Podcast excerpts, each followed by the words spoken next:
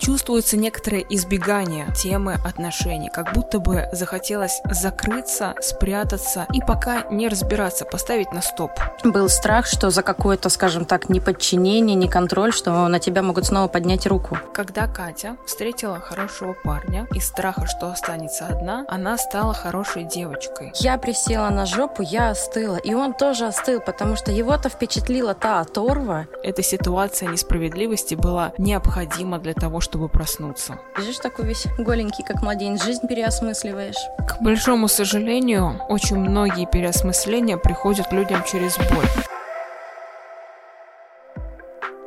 Всем привет! За микрофоном практикующий коуч Алена Смарт, и это пятый выпуск подкаста «К себе на ты». Уже четыре года я помогаю людям обрести внутреннюю опору, побороть синдром самозванца, построить гармоничные отношения с окружающими и, что самое важное, стать главным героем своей жизни. В каждом выпуске подкаста «К себе на ты» мы вместе с вами становимся на путь обретения себя, знакомимся с тем самым «я», которое вы когда-то потеряли, а может даже и не находили. Хочу сказать, что никогда не поздно открываться себе и познавать свой внутренний мир.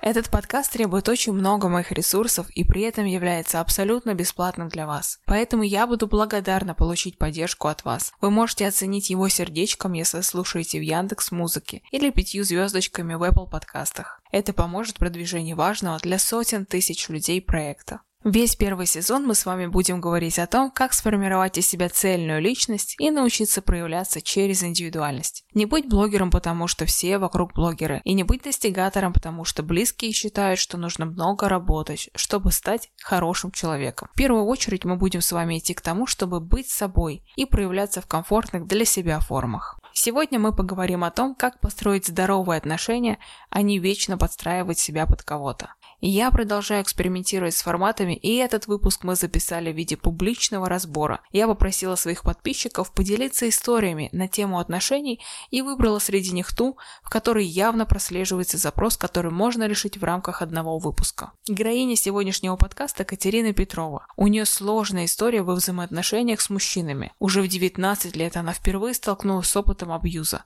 Потом она вышла из токсичных отношений, но проблемы остались. Сегодня она уже 7 лет счастлива счастлива в браке, но до сих пор прорабатывает свою внутреннюю жертву. Давайте познакомимся с Катей и ее историей чуть ближе. Если вы узнаете себя в этом выпуске и почувствуете внутреннюю потребность разрешить этот вопрос, я буду готова вам помочь в формате личной консультации. Записаться на нее вы можете, написав мне в личные сообщения в Инстаграме. Никнейм вы можете найти в описании к этому подкасту.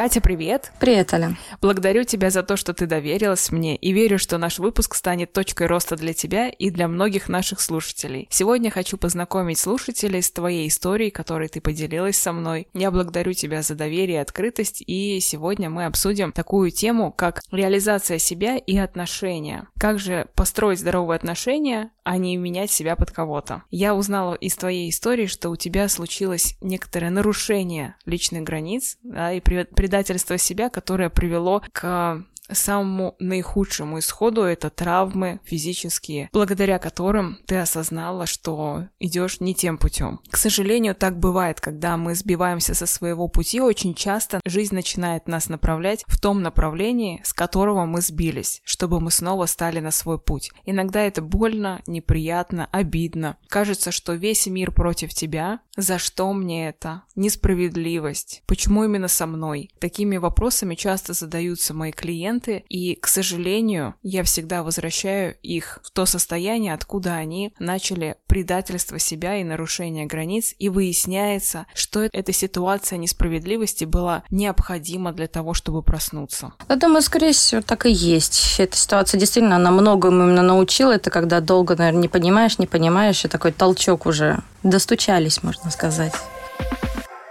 С твоего позволения я немного введу в курс дела и тезисно прочитаю твою историю и прокомментирую ее. Да, конечно. Благодарю тебя. Итак, цитирую. «Много лет назад, пережив отношения с избиениями, решила, что не позволю больше подобного отношения с собой». О чем это говорит? У нас до этого есть опыт негативный в отношениях, где происходит нарушение твоих границ физических, моральных, эмоциональных, психологических. Ты сделала какие-то выводы, и на этом опыте стала основывать свой выбор дальнейших отношений и партнерства. Да, можно и так выразиться. Катя пишет о том, что жила довольно насыщенной жизнью и добилась неплохих успехов в работе. Карьера пошла в гору, неплохая зарплата, любимая работа. Есть друзья и любимое домашнее животное кошка. Вроде бы все было хорошо, но со временем начало чего-то не хватать. И при такой насыщенной жизни внутри чувствовалась некоторая пустота и одиночество. Далее, что хочу подметить здесь, в этой истории. Несмотря на то, что жизнь идет насыщенная, такое ощущение, что есть бегство от сферы отношений. Потому как до этого Катя написала, что отношений вовсе не хотелось после ситуации с избиениями в предыдущих отношениях. Да? Верно я говорю? Да, да, так и есть. Чувствуется некоторое избегание темы отношений, как будто бы захотелось закрыться, спрятаться и пока не разбираться, поставить на стоп всю эту ситуацию. Оно так и есть, потому что мне и было-то лет 18, как раз 19. Хочется жизни, и было ощущение, что я и так на эти отношения, скажем, такие не самые лучшие, да, потратила, причем три года своей жизни, но и хотелось просто не думать об отношениях, именно наверстать то, что упустила, вот это плюс еще юность, вот этот актив, азарт такой. Не до отношений было, да, скорее всего, чтобы отвлечься. Отлично. Такие периоды действительно важны в нашей жизни для того, чтобы восстановить свой внутренний ресурс. Но здесь есть ловушка для ума. Когда мы полностью стараемся обходить стороной какую-то тему, мы вытесняем ее в свое бессознательное, и, к несчастью, это становится нашей тенью, которая влияет на нас неосознанно. Мы уже перестаем это контролировать. И далее это может переходить в какие-то саморазрушающие действия, как и было далее у нас с травмой. Что хочется отметить? Далее Катя пишет о том, что так как было одиноко, мы делаем вывод, что все-таки проблема не решена с отношениями. Не просто ты сейчас свободная девушка, которая рада иметь рядом любимого человека и занимается любимой работой, а есть внутри скрытая проблема боль, которая не решается и она вытесняется в бессознательное. Это опасно, потому что, как я уже сказала, мы не можем это контролировать. Далее Катя пишет, что я сменила город. Можешь, пожалуйста, прокомментировать, из какой мысли формы, из каких помыслов ты сделала это решение и переехала в другой город? Ну, потому что, несмотря на всю яркую жизнь, прошлое немного отпустило. Бывший, он даже продолжал писать, звонить, преследовать. Новые отношения я боялась начинать в кругу людей, где меня уже знают, и был страх, что за какое-то, скажем так, неподчинение, не контроль, что на тебя могут снова поднять руку. И просто хотелось от этого всего убежать, и как раз появилась такая возможность, вакансия, и я потом просто бросила резко все, сменила все соцсети, то есть есть вообще полностью все с нуля начала и переехала в другой город. Опять мы видим бегство. Бегство от проблемы, не решение основной фундаментальной проблемы, с которой Катя столкнулась. Если бывшие преследуют, слушатели, кто сейчас слышит меня и у кого такая ситуация, если вас преследуют люди из прошлого, значит вы не решили с ними ту проблему, которая была сформирована. Это не значит, что нужно садиться за переговоры с этим человеком. Иногда человек неадекватен и психологически нездоров, обладает страдает, возможно, даже психическими расстройствами и отклонениями, и садиться за переговоры с ним бесполезно. Однако мы можем сказать, что если мы внутри себя закрываем этот вопрос, от нас отсеиваются те люди, которые делали нам больно и плохо. Это подтверждает внутренняя трансформация. Когда мы меняем свое внутреннее состояние, меняется и внешнее. Это две параллельные вселенные, которые сонастраиваются друг с другом. Поэтому вместо того, чтобы бежать в новый город, менять полностью свою жизнь, нужно сначала обратиться к специалисту и проработать тот момент, который случился в тех отношениях, приведший вас в текущую точку. Опять цитирую. «Лишь ты и кошка, все друзья и бывшие остались в прошлом. Снова все хорошо. Мы пребываем в некой иллюзии, что все хорошо, потому что раздражающий фактор как бы исчез, но внутри все равно теплится некоторая проблема. Постепенно любимая работа начала раздражать, стала Катя много спать, появился алкоголь, хотелось уйти в загул. О чем это говорит? Внутреннее напряжение очень сильно наросло. И когда наша психика уже не может удерживать напряжение, которое происходит из какой-то травмы, проблемы, ситуации, это эмоционально тяжело и напряженно, психика начинает искать расслабление. Это могут быть различные наркотические вещества, алкогольная зависимость, беспорядочные половые связи, бегство от реальности. Например, поехать в кругосветное путешествие, бросить все работы, карьеры, ехать автостопом, вообще не зарабатывать деньги. Да? Такой тоже может быть пример избегания реальности, когда люди бросают все. Для чего это необходимо психике? Она перегружена и она пытается так спастись. Более серьезные способы расслабления напряженной психики могут быть самоповреждающие события. Повреждение себя с помощью травм, как будто бы случайных, автомобильные аварии, катастрофы. Все это может быть бессознательно нами привлечено в нашу жизнь для того, чтобы снизить градус напряжения нашей внутренней агрессии. Агрессии на мир, агрессии на мужчин, агрессии на себя. Идем далее. Отношения не клеились, я была требовательна и жестока. Становилось скучно и отношения распадались. О чем это говорит? Очень много внутренней агрессии и напряжения, как уже я сказала ранее. Это лишь подтверждает наши гипотезы. Почему отношения распадались? Потому что был внутренний страх повторения того самого насилия, которое было ранее. Что психика таким образом защищает? Она защищает нашу Катю от тех негативных событий, которые были в прошлом. Потому что если бы сейчас Катя вступила в новые отношения, то в них случилась бы эмоциональная разрядка на уровне агрессии. То есть это опять побои, насилие, преследования, склоки, возможно, неприятные обстоятельства, из разряда абьюза, психологического давления. То есть психика искала бы в этих отношениях какой-то разрядки, и бессознательно все это наш мозг очень быстро считывает, и поэтому не создает нового союза для того, чтобы не получить там опять негативный опыт. Далее по тексту. Потом встретила хорошего парня и решила сменить подход, а то так и останусь одна. Видите, мы опять видим некую проблему внутри человека, когда человек считает, что он уязвим. Нет опоры, я останусь одна, это страшно страшно. На самом деле мы всегда остаемся одни. Мы приходим в эту жизнь одни, и мы уходим из нее одни. И на протяжении всей жизни мы одни у себя, у нас есть внутренняя опора, у нас есть мир, который вокруг нас происходит, вокруг нас есть декорации, но эти декорации останутся после нас, либо уйдут раньше, чем мы. Декорации в виде людей, родственников, работы, отношений, каких-то друзей, увлечений. Все это декорации, если мы чуть-чуть глубже копнем в себя, то поймем, что на самом деле нам никто не нужен и ничего не нужно для того, чтобы оставаться в хорошем самочувствии, чтобы любить жизнь, чтобы любить себя. Декорации могут меняться, но одно стабильно – это мы. Когда мы уходим, все исчезает.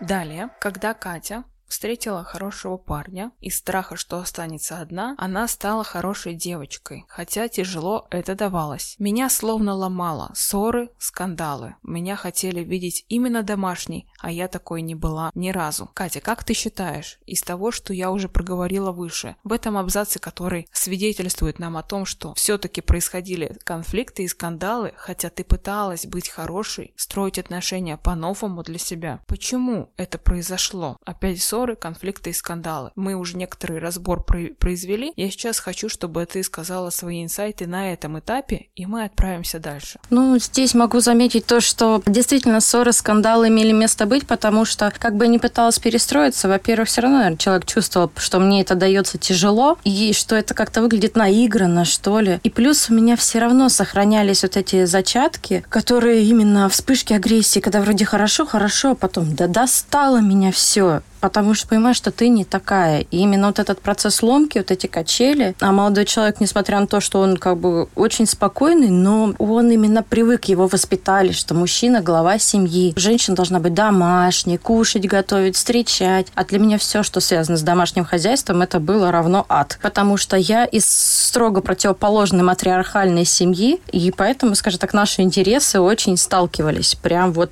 реально лоб в лоб просто. Я понимала, что человек сам по себе, он действительно как бы хороший, надежный мужчина, достойный. Сейчас-то я, да, уже как бы немного понимаю, что ему тоже есть над чем работать. Но вот эти все моменты, они накапливаются. Он тоже пытается свои как-то на меня принципы проектировать. Я пытаюсь на него проектировать свои принципы воспитания. И мы просто не могли договориться, что ли, так скажем. По-человечески, говорит, словами сесть и обсудить, что кого не устраивает, не получалось. Плюс еще, так как в прошлом оставались небольшие, да, то, что развлечения, мы познакомились вообще в баре, то как только начинается какой-то градус, все, все вылазит наружу. Все, что бы ты не сдерживал, то оно потом из тебя вылазит и начинается высказывание в агрессивной форме друг другу, включая, что да, даже, даже травмы. Может, до сих пор шутят, что я ему сломала палец. Это было случайно.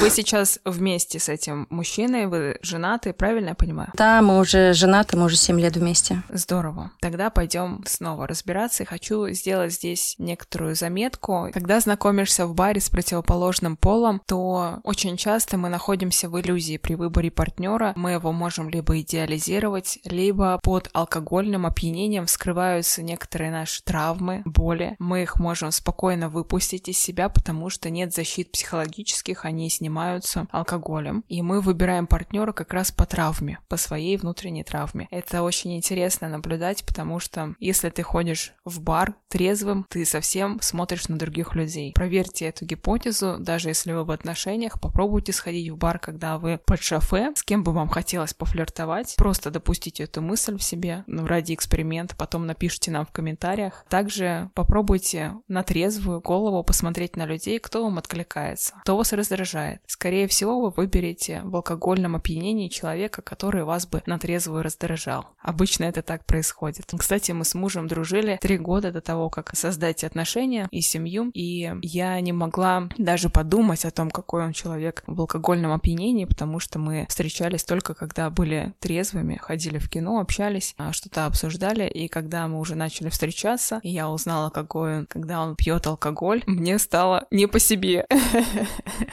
Поэтому берите всегда на заметку это правило и все-таки проводите эксперименты. Не к тому, что расстанетесь, а просто вы увидите правду. Нет, тут, знаешь, да, действительно получилось очень своеобразно спонтанно. Я не планировала с ним строить отношения вообще. Это у меня была уже та стадия, которая, ну, ой, молодой, красивый, сейчас склею забираю. А он что-то так посмотрел, подумал, через неделю звонит, собирай вещи, я тебя забираю. Все. Тоже мы были, он был в шоке, я была в шоке. Потом знакомство с родителями, он понял, откуда это все. Я в шоке была от его семьи, мы просто вот сидели с огромными глазами оба каждый раз и начали хотя бы понимать, откуда что растет. Поэтому да. Это здорово, это честно по отношению друг к другу, да, нужно обсуждать свои корни для того, чтобы понимать, откуда вообще ноги растут. А я смеюсь, потому что вспомнила мем, где кто-то из Кардашьянов, какая-то э, их девушка э, в свадебном платье плачет, и подпись, когда хотела склеить его, все зашло слишком далеко. Да, да, да, да, это точно про меня. Да, Кать,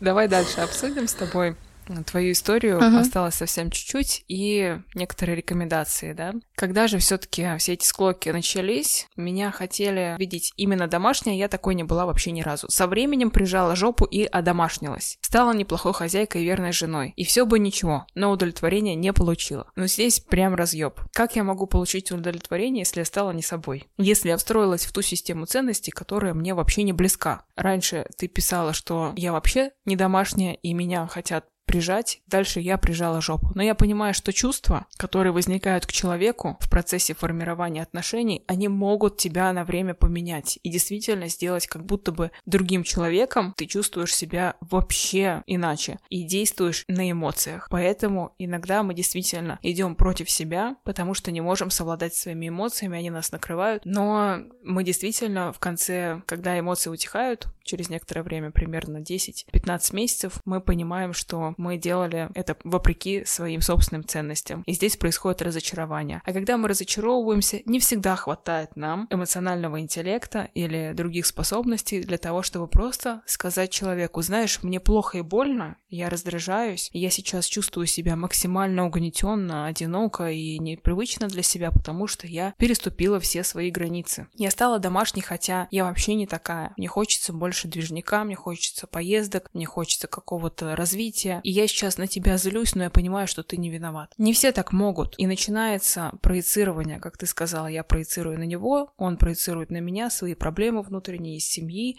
детские травмы, еще накладывается уже то, что у вас в отношениях назрело, тот конфликт, который создался между вами. Негласно ты подписала контракт, я себя меняю для него, чтобы он меня любил всю жизнь до гробовой крышки. А он этот контракт не подписывал с другой стороны, понимаешь? Ты подписал этот контракт в одностороннем порядке, еще и утаила от него. Это как у нас перед, э, перед созвоном с тобой есть договор. Представляешь, если бы я его со своей стороны подписала, и тебе бы не сказала. Потом ты приходишь, например, с претензией, да, не хочу, чтобы ты про меня рассказывала. А я тебе говорю, вот же договор. А ты мне говоришь, так я его не подписывала. И что я чувствую? Я чувствую обиду, потому что мне казалось, что мы договорились. Мне казалось, что я делаю все правильно. Вот, вот точно. Представляешь, ты в одностороннем порядке меняешь свою жизнь, меняешь себя под тот типаж, который необходим твоему мужчине, как тебе кажется. Утаиваешь это от него. И в дальнейшем возникает внутренний конфликт. Я же поменяла себя. Почему я не чувствую вот этой безграничной любви, принятия, и он мне в ноги до сих пор не упал, ноги не моет и воду не пьет. Понимаешь, о чем речь? И очень много можно примеров приводить еще. Как будто ты сменила пол, знаешь, и потом приходишь такая с новой писи, и ему говоришь, ну все, теперь будет так. Да, да я сейчас вот слушаю тебя, и я примерно понимаю то, в чем дело, почему. Я присела на жопу, я остыла, и он тоже остыл, потому что его-то впечатлила та оторва, ему хотелось этих эмоций, а теперь вот это домашнее, ему, ему тоже, вот как мне раньше в отношениях, теперь ему стало скучно. Он отразил просто меня в прошлых отношениях, во всех моих. Он, так скажем, отзеркалил. Ему теперь скучно стало. Он видит обычную домашнюю девочку, ему не хочется охотиться, бегать за ней, как-то добиваться. Хотя он, может, и раздражался, когда я пыталась там бунтовать, куда-то выбираться, да, но внутри, в душе, как бы, это понятно, ему этого именно и не хватало. Ему не хватало девушки, для которой надо что-то делать, для которой как раз-таки надо добиваться, где-то может даже вообще искать ее, которая приходит с приключениями, его это и раздражает, и заводит одновременно. А домашняя, домашняя скучная девочка, ему просто, куда она денется? Вы, она домашняя, спокойная, живу как хочу, она все равно от тебя никуда не денется. У него тоже были какие-то ожидания внутренние от тебя,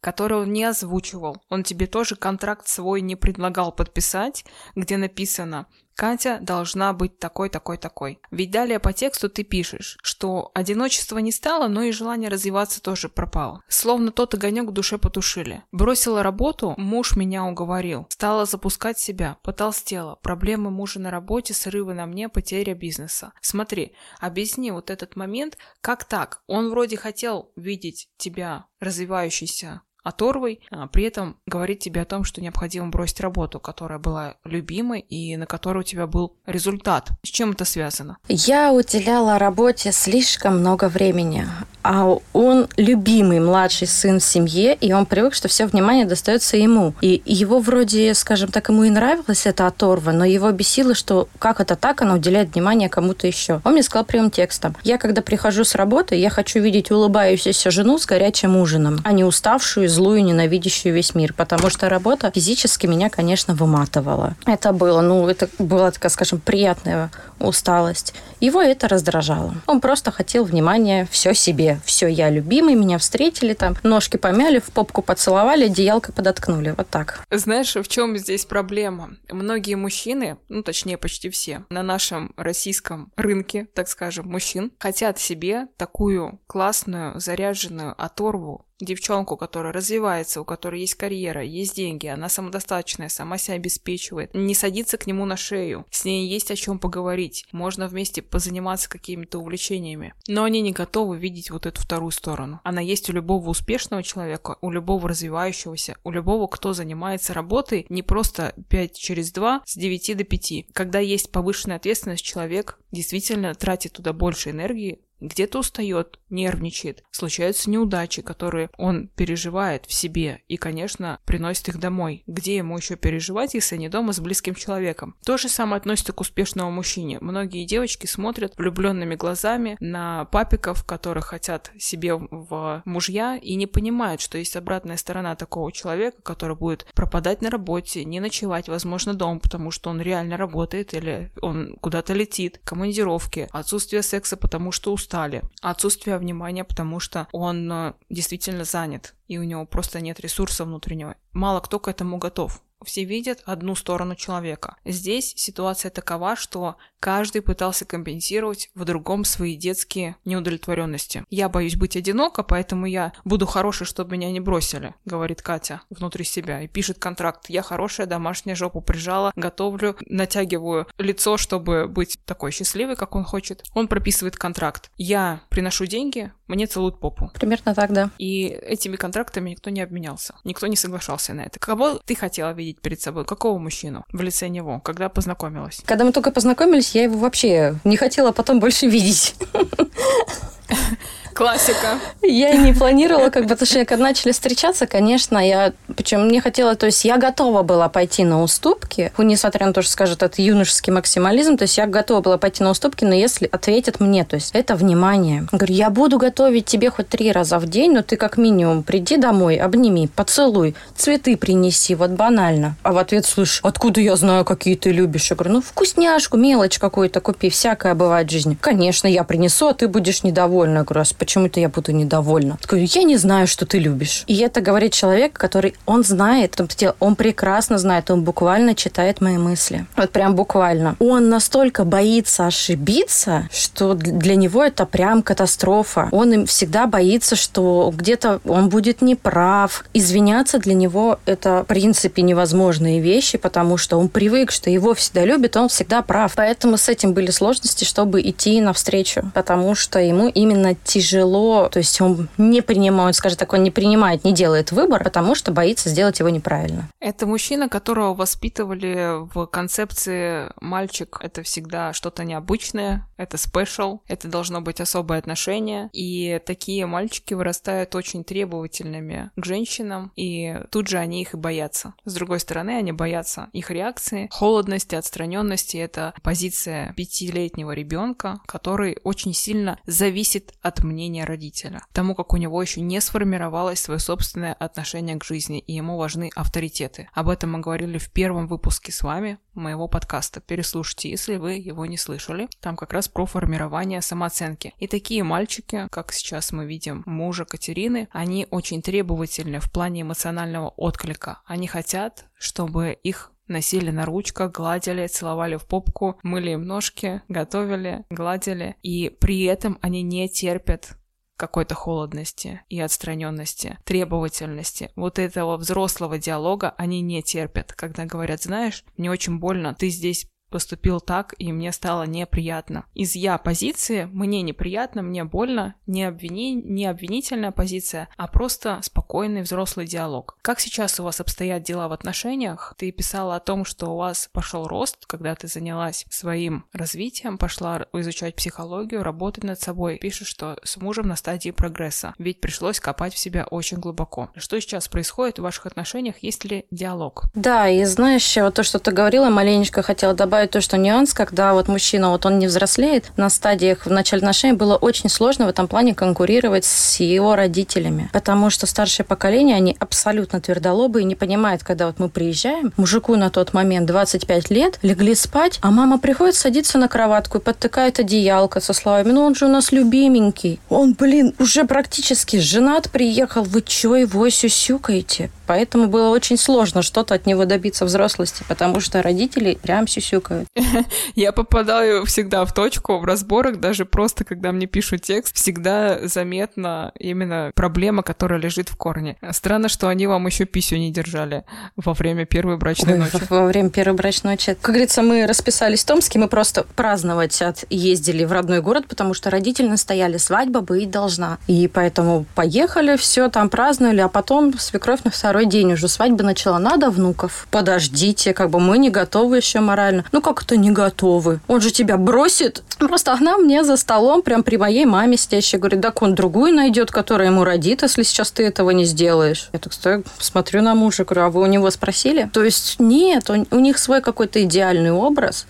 Я потом, у меня тоже, у меня и слезы, истерики были на этот счет. Мы поговорили. У нас вообще случилось забавно. То есть мы вышли из ЗАГСа, посмотрели друг другу в глаза, такие, все, все, мы перестали ругаться ровно в один день. Угу, здорово, слушай, как интересно у вас. А что это значило, этот взгляд? Все, все. А типа... Навсегда? Да, типа мы уже никуда не, друг от друга не денемся. У него есть такой принцип, что да, он не разведется, пока там, не знаю, если я не изменю ему семью неграми. То есть именно у него такая концепция, что все, брак это святое. И будем его стараться сохранять, насколько возможно. Это очень здоровая позиция мужская, когда он действительно готов работать над отношениями. То есть да. это ответственно это мы, и мы стали спокойнее, то есть он стал как-то сам спокойнее, меньше пилить. Потом, действительно, вот как ты рассказывал, да, случаются такие ситуации, то есть вроде пошел бизнес, и он его вот эта внутренняя любовь к себе родительская начала, у него эго начало расти. Я не работающая, у него бизнес, и вселенная нам дала по шапке. Мы попали в аварию. Да, расскажи подробнее про эту аварию, потому как ты написала это, я хочу, чтобы ты это озвучила, и мы с тобой придем к выводу, для чего этого. А авария была ну, нам вылетели на встречку, я попала с травмами в реанимацию. У меня были переломы, разрывы внутренних органов. Меня просто увезли, сказали внутреннее кровотечение. Все. У всех истерика, слезы, меня в операционную и тишина. Им ничего не говорили, меня оперировали часа четыре. Там вообще и кровь переливали, и все. Увезли в реанимацию, и никому ничего не сказали. У родителей была паника. Они три дня вообще обо мне ничего не слышали. Потом уже медсестра сжалилась и втихаря мне поздно вечером дала телефон, говорит, позвони домой. А то, говорит, там уже и мама прилетела, это было на трассе вообще в другом городе. Хотя мы с родителями не прям близки, то есть у нас такие нейтральные отношения. Все прискакали, все, паника, истерика. Я позвонила, сказала, живая. Все. Обещали, что жить буду. Наверное, может быть.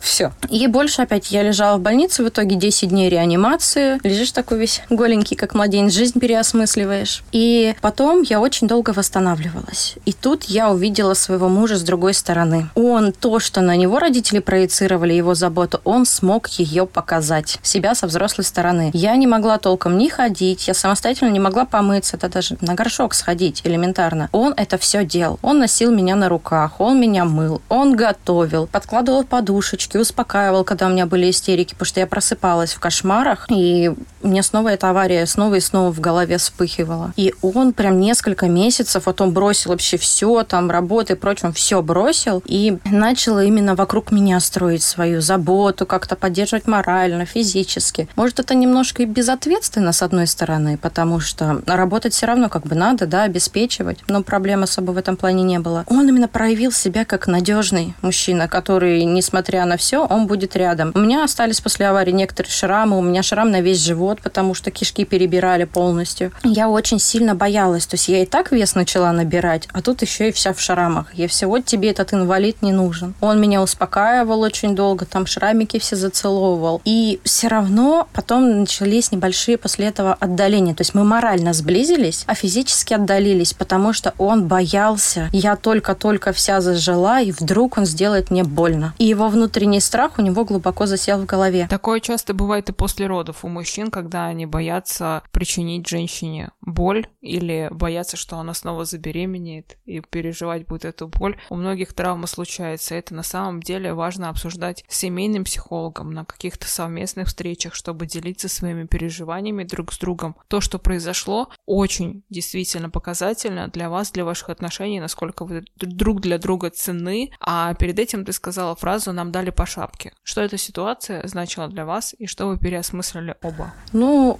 муж с этой стороны, скажем, он переосмыслил, что все-таки надо обо мне заботиться. Я потом, когда уже стала в развитии ударяться, да, как наши современные мужчины, отвести его к психологу, это надо еще постараться стараться, это надо ударить по голове, связать, закинуть на плечо. Поэтому я стала сама в этом разбираться, как-то прошла, обучение, кучу книги, все, чтобы понять. То есть он стал больше все равно обо мне заботиться теперь муж. Он именно понял, что бывают разные ситуации, и что, в принципе, это оказывается несложно. Я его оценила именно со стороны вот как надежного мужчину. Не то, что он только требует, то, что он умеет давать, когда это надо. Надо просто ему это так подать информацию, чтобы он делал это всегда. Не так максимально, но все равно. Мы стали потом больше разговаривать, все равно делать было нечего. Я лежу, Он тоже дома целыми днями. И мы с Ариной, то есть, нашли в себе такую фишку, что мы друг другу не надоедаем абсолютно. Мы можем месяцами 24 на 7 быть вместе, и мы потом идем куда-то отдыхать тоже вместе, сидим, общаемся друг с другом. На нас все косятся, говорят, вы что, молодожены? Говорит, да нет, уже давно вместе. К большому сожалению, очень многие переосмысления приходят людям через боль, когда они пытаются очень долго закрывать глаза, бежать от реальности, перекладывать ответственность на другого, как ты говорила, проецировать свои проблемы, внутренний конфликт на другого человека, на своего партнера, добиваться от него того, что мне нужно самой в себе проработать. Внимание, любовь, вот эту заботу, это мне нужно было в себе проработать. Смотри, как у тебя тело отреагировало, да, пришлось привлечь эту ситуацию в жизнь, чтобы ты научилась ценить свое тело, свое здоровье, сама уделила себе внимание, потому что в этот момент, когда ты на грани жизни и смерти, ты остаешься одна абсолютно. В реанимации с тобой нет никого. И вот это время, это то время, которое ты уделяешь только себе и понимаешь ценность себя в своей жизни. Если бы тебя не было у себя, ты бы не выжила. Да, если бы душа покинула тело, ты бы не смогла уже существовать. У тебя была ты. Потом уже, да, твой партнер проявил ту любовь, то уважение, то служение, которое его взрастило в ваших отношениях как мужчину. Он научился отвечать за другого человека, нести ответственность. Это то, что необходимо мужчине для семьи. Нести ответственность за другого, а не быть ребенком, который требует, чтобы его любили. У него другие уроки.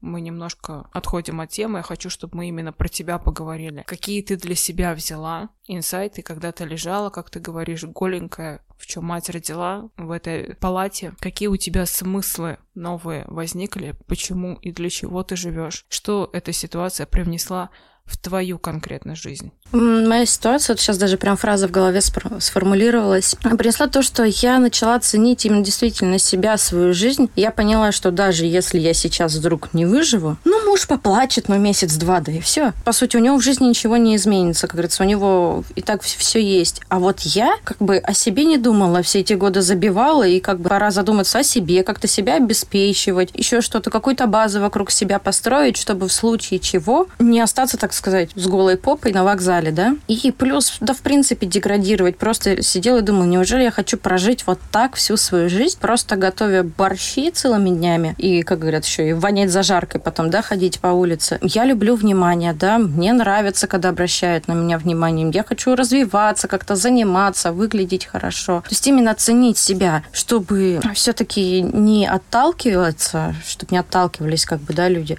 а именно понимать, что да, я себя, мне хорошо, хорошо с собой, и у меня есть все. Поэтому нужно больше себя ценить. Я начала глубоко копать, разбираться. Ну, так как я всегда интересовалась, больше я в сферу эзотерики двинулась, и в психологию тоже изучать все начала глубоко, прорабатывать, прорабатывать, и со временем уже муж заинтересовался, «А чем ты там таким занимаешься странным? Мы начали выходить на диалоги, разговаривать. Он такой, ага, медитации такой. Я тоже хочу попробовать. Потом такой, ой, а это оказывается классно, а оказывается все его вот эти кумиры, которые у нас, так они тоже этим занимаются. Блин, а давай. Потом начали выезжать на природу, как-то контактировать, то есть от людей, от жизни именно уделять внимание друг другу. И это стало как-то мягче, и вот это вот именно психологическая близость, как когда ты где-то в Инстаграме рассказала, да, в одном поле без штанов сидим, да, либо один караулит. И то есть это все стало именно, становишься не то что одним целым, а именно вы вот такой тандем, когда вы не пытаетесь кого-то строить из себя. Вы такие, какие вы есть, и вы за это друг друга любите. Вот так вот скажем. Это очень ценный опыт. Тебя сама жизнь привела к тому, чтобы начать выбирать себя, не пытаться раствориться в другом человеке, в отношениях, не избегать своей жизни, не прятаться ни в другом городе, ни на другой планете. Мы не сможем убежать от себя, от своих внутренних проблем, и это круто,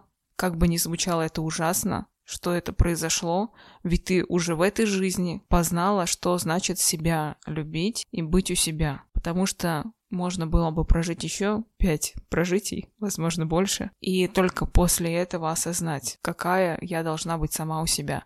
Тебе это далось быстрее, и ваш брак не такой долгий, семь лет. И за семь лет вы столько опыта прошли, это ценно. То, что ты говоришь, что у мужа убытки финансовые, когда у тебя все идет хорошо, и у вас это все меняется туда-сюда, опять же говорит о том, что каждый где-то теряет баланс в своей жизни. Начиная уделять внимание работе, проседают отношения. И кто-то один должен жертвовать своими отношениями, либо финансами, вниманием в работу. Важно немножко добавить дисциплины. Возможно, это формат нашей следующей с тобой встречи, где мы обсудим, как это сбалансировать. Но у вас настолько гармония внутри друг с другом появляется, что дальнейшая работа, как ты правильно поняла, должна быть только самой собой. И не нужно ни на, никого на плечо. И потащила в развитие, как ты сказала, интересно про мужа. На самом деле он дотянется через тебя, но и ты сама должна идти своими ногами, иначе тебя поволокут, как уже было однажды, в твое развитие и в твое осознание. Поэтому все-таки нужно всегда выбирать себя в первую очередь и простраивать свой маршрут жизненный, основываясь на том, что у тебя внутри. Если ты вдруг чувствуешь какую-то нарастающую агрессию, нерешенные конфликты, не пытайся убежать. Очень скоро схлопнут тебе этот внутренний конфликт каким-то физическим проявлением этого внутреннего конфликта. Стоит подумать о том, чтобы всегда быть честной с собой и честной со своим партнером, даже если это будет больно и неприятно в моменте, вы вместе избежите дальнейших проблем, которые могут случиться с вами в отношениях, либо даже как уже было физически. И моя рекомендация будет обсудить с ним по-честному, по-новому для тебя, не из хорошей девочки, а так, как ты реально чувствуешь тему реализации и финансов. Потому что, может быть,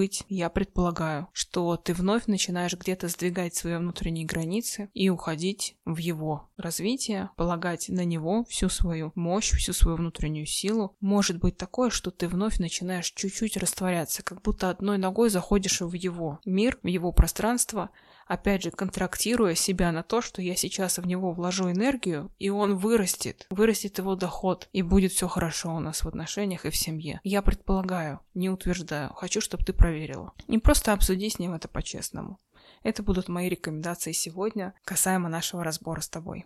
Ну, поняла, как бы, да, мы стараемся разговаривать, действительно, диалоги со временем гораздо проще даются. Да, да, я соглашусь здесь. Катюш, я хочу, чтобы ты дала мне обратную связь, пару слов. Что ты сегодня полезного, интересного для себя забираешь с нашего с тобой разбора? Что, может быть, было новым для тебя? Какие шаги ты сделаешь для своей жизни, для себя после нашего разбора с тобой? Ну, что действительно интересно вживую, скажем, да, когда общаешься, это то, как ты всегда попадаешь. Просто я думаю, что я дальше расскажу, а потом смотрю, а Алена уже все рассказала. Ладно, что и тут добавлять. То есть именно вот это хорошее попадание, именно отдача, то есть взгляд со стороны на твою ситуацию, когда бывает так, что я все понимаю, но не понимаю одновременно, да, смотрю в книгу, вижу фигу. И мне польза огромная в том, что именно мне это объяснили, мне это со стороны сказали, да, не просто бабка на лавочке, а когда ты общаешься со специалистом, и который доносит, что вот тут вот так, вот так, вот так, и надо делать то-то, то-то, ты такая, значит, правда, значит, все-таки надо, значит, решусь. Раз уж даже специалист утверждает, значит, надо просто взять и попробовать. Ну, не умрешь же ты в конце концов. И именно буду пробовать, именно выносить и строить вот этот диалог. И да, действительно, очень важно важно было мне услышать, что надо больше все равно больше думать о себе. Скажем так, немножко эмоционально сепарироваться от мужа. Вот так, не делать из него, так скажем, наркотик, от которого ты зависишь. Немножко слезть с этого и сейчас вложиться больше в свое развитие, именно уделить себе внимание. Ну, попсихует, попсикует, вырастет, поймет. Только тогда все сложится хорошо. Мне интересно, как ты говоришь про мужа вырастет, поймет, как обычно говорят про детей. Еще вновь заметь свое отношение и то, как вы в иерархии друг для друга находитесь. Если вы муж и жена, вы в равной иерархии по отношению друг к другу. Потому как родители в отношении ребенка всегда находятся сверху. И если ты сверху над мужем, то вас будут пытаться уравнять, поставить в равное положение разными способами. Мы уже не будем сегодня в это вдаваться, просто порекомендую тебе обсудить с мужем свою реализацию, развитие, хотя бы просто вслух проговорить, что ты хочешь и как ты это видишь, не выясняя отношений. Хочу, чтобы ты забрала вот эту ногу из его личных границ. Я вижу, что ты ногой туда наступаешь, знаешь, как на грядку. Хочу, чтобы ты эту ногу обратно на свой огород вернула и пошла полоть свои грядки. И каждый от этого станет счастливее. Я благодарю тебя, Катя, за твою открытость, за сотрудничество, за то, что сегодня произошло, наше магическое взаимодействие, и мы смогли разобрать и действительно дать тебе дельные рекомендации, напутствия на будущее. Я с огромной благодарностью к тебе за этот разбор. Мне было очень приятно с тобой общаться. Я желаю тебе всего самого доброго. Спасибо большое, Алена. Тебе тоже прям больших успехов, чтобы прям вот эта чуйка твоя еще больше росла, и люди были просто в восторге, чтобы пом помощь всегда больше и больше оценивали, чтобы именно были больше благодарны. Я счастлива что мы сегодня с тобой в таком формате пообщались. Наших слушателей прошу оставить комментарии, кому было это полезно и знакомо. Может быть, кто-то сталкивался с подобными ситуациями, узнал себя э, в этом рассказе. Благодарим Катю за то, что она поделилась абсолютно искренне своей историей, и многим это будет очень полезно. Благодарю тебя, Катюша. На этом мы сегодня прощаемся. Пока-пока. Все, спасибо большое. Пока-пока. Дорогие мои, если вам откликнулась история Кати, вы почувствовали себя на ее месте, не блокируйте свои чувства и будьте честны с собой. Делитесь в комментариях, как вам выпуск и какие темы вы бы хотели затронуть в следующих выпусках. Что вас тревожит, какие у вас есть запросы. Напишите в комментариях, и мы выберем, на какую тему поговорить в следующих эпизодах. Благодарю вас за то, что вы становитесь частью моего проекта и верю, что он изменит жизнь каждого из вас. Безусловно, мне будет ценна ваша обратная связь в виде сердечек, лайков, отметок в сторис и комментариев к этому эпизоду. Обязательно пишите в комментариях или в директ, как вам такой формат подкаста, как сегодня. Мне будет приятно читать ваши сообщения и продолжим познавать себя уже в следующую среду. Пока-пока.